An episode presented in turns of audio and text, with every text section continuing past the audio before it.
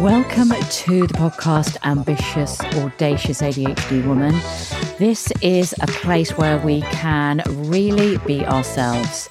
This is my biggest intention for myself and for anybody else that is going to join me.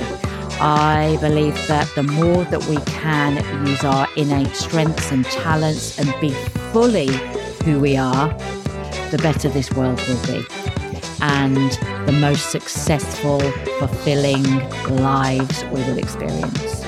So, thank you for joining me and enjoy this episode.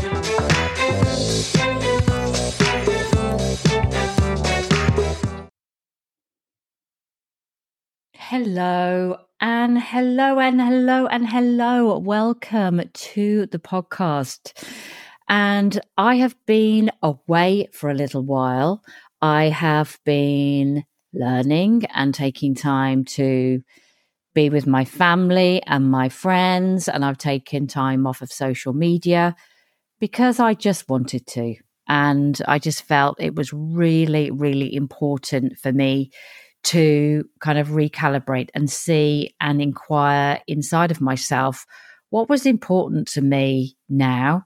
What did I want to do?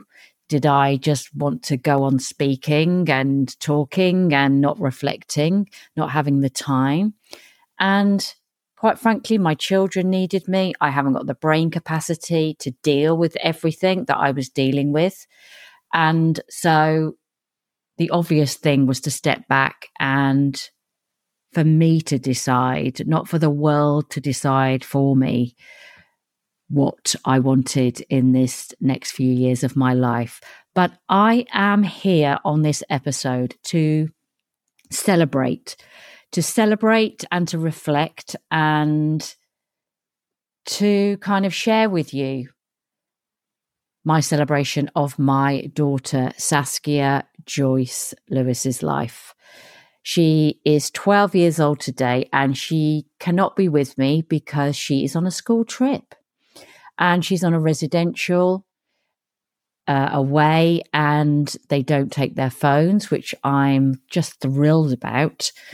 Um, I'm really, really having to consider and think about how I myself conduct with myself with my phone, seeing my two children now constantly on Snapchat and social media and trying to navigate that because this is the world we live in and what do I really think about that and how can support my kids as they grow up in this crazy world?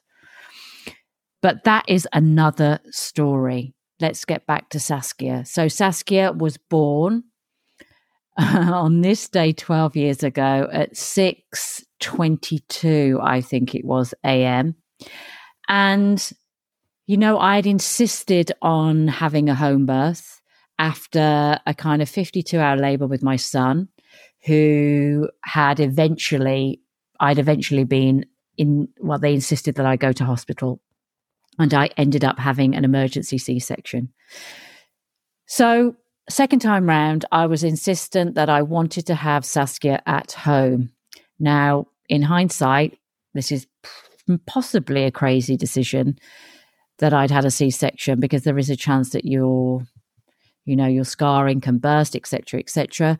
But I was a hypnobirthing teacher at the time, and I really, really wanted to stay at home, and I wanted to put my own skills and trust in my body to task, really, to trust in myself. So that is what I did and I had a pool downstairs, a birthing pool, and my kitchen had not even been built. And we were lucky enough that the water and the electricity had just been turned on in time. So it was a pretty crazy time. I also had an 18 month old son. And I just remember my waters breaking while in my beautiful big bed upstairs watching, I'd watched Strictly and then I was watching Downton Abbey. And as the titles kind of appeared on the TV, my waters broke. And I just remember feeling this excitement, this exhilaration, this fear, this appreciation of the moment, and also the apprehension of what was to come. I'll never forget that. It's a real visceral feeling that I can still now experience and remember. And I you know, within like 30 minutes, I was in extreme pain, the same pain that I'd been in for many hours of the first part of the labour with Edward. And I realised Saskia was probably back to back, which meant that her spine was against my spine. And if anybody has experienced that pain, it is agony. It is a pain like no other I've experienced as of now, as of, you know, there was there was nothing more painful than that pain. And I got on the phone to my supporter and doula, Lucy, who was going to be supporting me through the journey. And she said, Oh, you know, you've probably got a while and etc. And I was like, No, I really, really don't think that I have. And can you help me with trying to turn Saskia, which, with the help of my husband at the time and myself, we managed to kind of get her moving. And she changed position.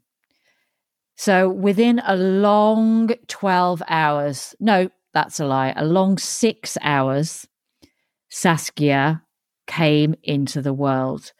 So I managed to get downstairs and I spent a few hours in my birthing pool. And when time, when the time was right, I kind of heaved myself up the stairs. And for the final hour of this birthing journey, I spent it, as many people know when they're doing this birthing experience, that I spent it on the toilet because the toilet is the exact greatest position for giving birth. And it was crazy. The the my doula Lucy was absolutely incredible. And she was just so bossy and supportive. And I had two midwives with me the main midwife couldn't find my address for a long time. So I was going solo and then with Lucy. But this last hour was just nuts. And Saskia ended up being born head wise. Her head was born in the toilet of my to- in the toilet of my bathroom at the time. And I just remember being told that I had to get to the bed. And I waddled with this little head between my legs to get to my bed to try and get the rest of her body out of my body. And I remember my legs going over my head and to getting in a position where I could get her shoulders out of my body. And this little girl, I didn't know it was a girl at the time. Um, this little girl was nearly 10 pounds, it turned out. So it was an extreme experience with no pain relief, but I put all my skills, and it was painful. I'm not going to lie. And after I had birthed her, I then realized that I had to give birth to the placenta, which was as big as the baby. I am not kidding you. Probably TMI for some of you, but I'm hoping this kind of reflection helps you reflect on your extreme experiences in life that have really meant something to you that you can now celebrate. So, you know, I was left in my bed totally exhausted. I actually thought that I might die, if I'm honest. That was the feeling. It was something that I will never forget. But you know, looking back, it is one of those obviously seminal moments that you experience yourself at your very edge, your very edge where you think you can go no further. You have to go further. And it is, it is, it is something that you can never actually put into words completely. But it is this experience of being pushed and pushing yourself to your far edges, far and way beyond places in your mind, in your body that you think that you can never go to. That really have the most impact on you when you look at them on reflection. Now, I gave birth to my beautiful girl. I really did want a girl, but this was the start of a journey that really, really has pushed me to my edges. Now, this girl was a firecracker from the moment that she decided to wake up after the two week hiatus period where I thought she was a beautiful, calm, sleeping, wonderful baby that I'd never experienced before. But I was wrong on many counts. And her spirit her driving force, life force, has been so apparent from that moment. And she has shown me how childish I am, how toddler like and selfish and petulant and angry I am. but she has also taught me my resilience. I have had to learn enormous patience, which does not come naturally to me, joy, hope,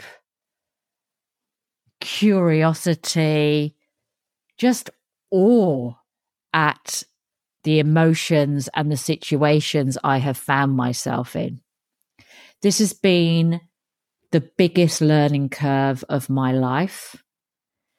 And it has just taught me so many things about myself that I couldn't even fathom.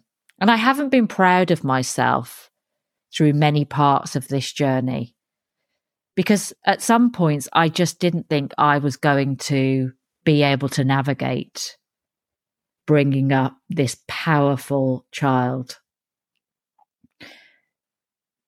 She did not sleep. She cried. She tantrumed. She wanted to be heard. The only person who could soothe her when she was really little was my nanny's husband, who has passed on now. But Ken could soothe her. He could rock her and soothe her. And it was just wonderful to see. In fact, I've just found some old photographs of the pure joy on Ken's face while he was holding Saskia. So I'm telling this story in celebration of this wonderful human being who has turned into and is becoming and is all of the things. And I see her in all of her humanness, in her rage, in her beauty, in her fire, in her kindness, in her strength of character, in her ability to set goals for herself, even at this age, and to achieve them. And for humility and self awareness on her as, as she reflects on friendships, on her actions that sometimes she kind of reflects and thinks, oh my goodness, why did I do that? On our wonderful conversations. And I want to reflect on my struggle, my struggle, possibly because of divorce of being a single parent from very from when Saskia was very young, from my undiagnosed ADHD at that point, which really, really now I understand and know so much about ADHD, makes me cry almost inside with love for myself, with acceptance for my younger self that didn't understand the chaos, that didn't understand the craziness of the house that I was living in, of the boredom of motherhood in those stages for me, for my mind, for my restlessness. So, this is dedicated to Saskia for everything she has taught me. And obviously, my son, Edward, but this is for Saskia because it is her birthday, born on Halloween. And I'm just so appreciative of the moments of humanness that we share together, the laughter, the conversations, the anger. We still have huge combative situations which I can manage way more easily because I have spent many years training and learning and guiding and doing my own self development and teaching, and that I can impart and share with her and everything that she has taught me and the love that she continues to give me. She is my biggest fan. You know, when she says to me nearly every day, Mum, I love you so much. I'm so proud of you. You can do this. And she lists all the things that I'm good at, my strengths, my values. I just can't actually quite believe it. That here is my daughter at 12 being able to really know in a really honest and intuitive and kind way how to support her mum like I support her. So I really think that as a woman with ADHD, who has many other strengths and talents, just like you, that it is important for us to stop, to pause, to think, to celebrate all of our experiences. All of them make us who we are.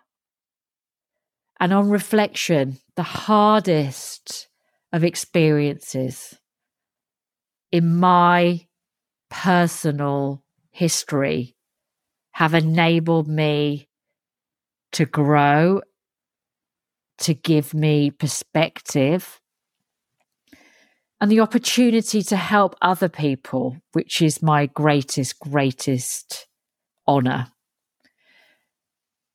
And as well as reflection, celebrating who we are. You know, my favorite quote, some of you might know this be yourself, everyone else is taken by Oscar Wilde. It's not easy to do. I know this.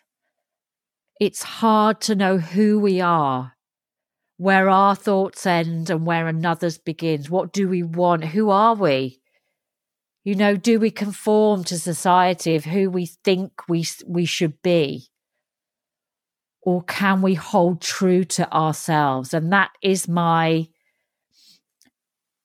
that is my greatest wish for people and that is what I am currently supporting people with because I've found that any other deviation from who you are at a core level will never, ever be sustainable. Because who we are at a core level is where our joys, our strengths are, our personality, our unique brain chemistry, our unique personality. If we can shine and be open and work to our strengths and also care about the parts of us that need upgrading, then we can just be in our own power, stand tall, not feel shamed or the need to be other than ourselves. And the more and more I have the honor of working with people from all over the place, all different kinds of people, you know, the more we are able to just be our goddamn selves and to honor the parts that we don't like, that we're embarrassed about, that we're ashamed of. You know, if we can get those parts from under the table and put them on top of the table and look at them and love them and give them soothing and give those parts of us what we need, then we can become our whole selves. ADHD is how we, our operating system works, but it's not who we are. We are humans with strengths and brilliance and great talents. And you know what? The more my world is filled with neurodiverse people, there's this obvious correlation. There's this mix that is is in literally everybody that I work with. This vulnerability and beautiful open heartedness coupled with fire. Even if it's quiet, even if you're introvert, I see this combination of will and fire and resilience and vulnerability and honesty and kindness. It's like a special, it's a special combination of ingredients that make this beautiful beautiful, the best cake you've ever tasted. And I really want people to know that. That you are fucking brilliant. You are unique. You are special. You are you. And the more that we can be ourselves and stand and be counted and not have to fit in to the shame inducing world of work or the office environment or the parenting environment or being correct and normal, well, forget it. Forget it because that is not how it works. And I, for one, am there to be counted, to be myself, to endeavor to be honest and keep on being me. And I invite you to do the same. So, on that note, I am hoping that you are keeping, keeping on, being true to yourself, to be living in your light, to know that there's nobody else like you on this planet. Your unique personality, your brain chemistry, all of the parts, you are perfect. And you want what you want, and that is it. You have nothing and nobody to answer to. You are your own person. So, Saskia, I dedicate this to you, you amazing human. You literally are incredible. And I love you. Speak to you all soon. Bye bye.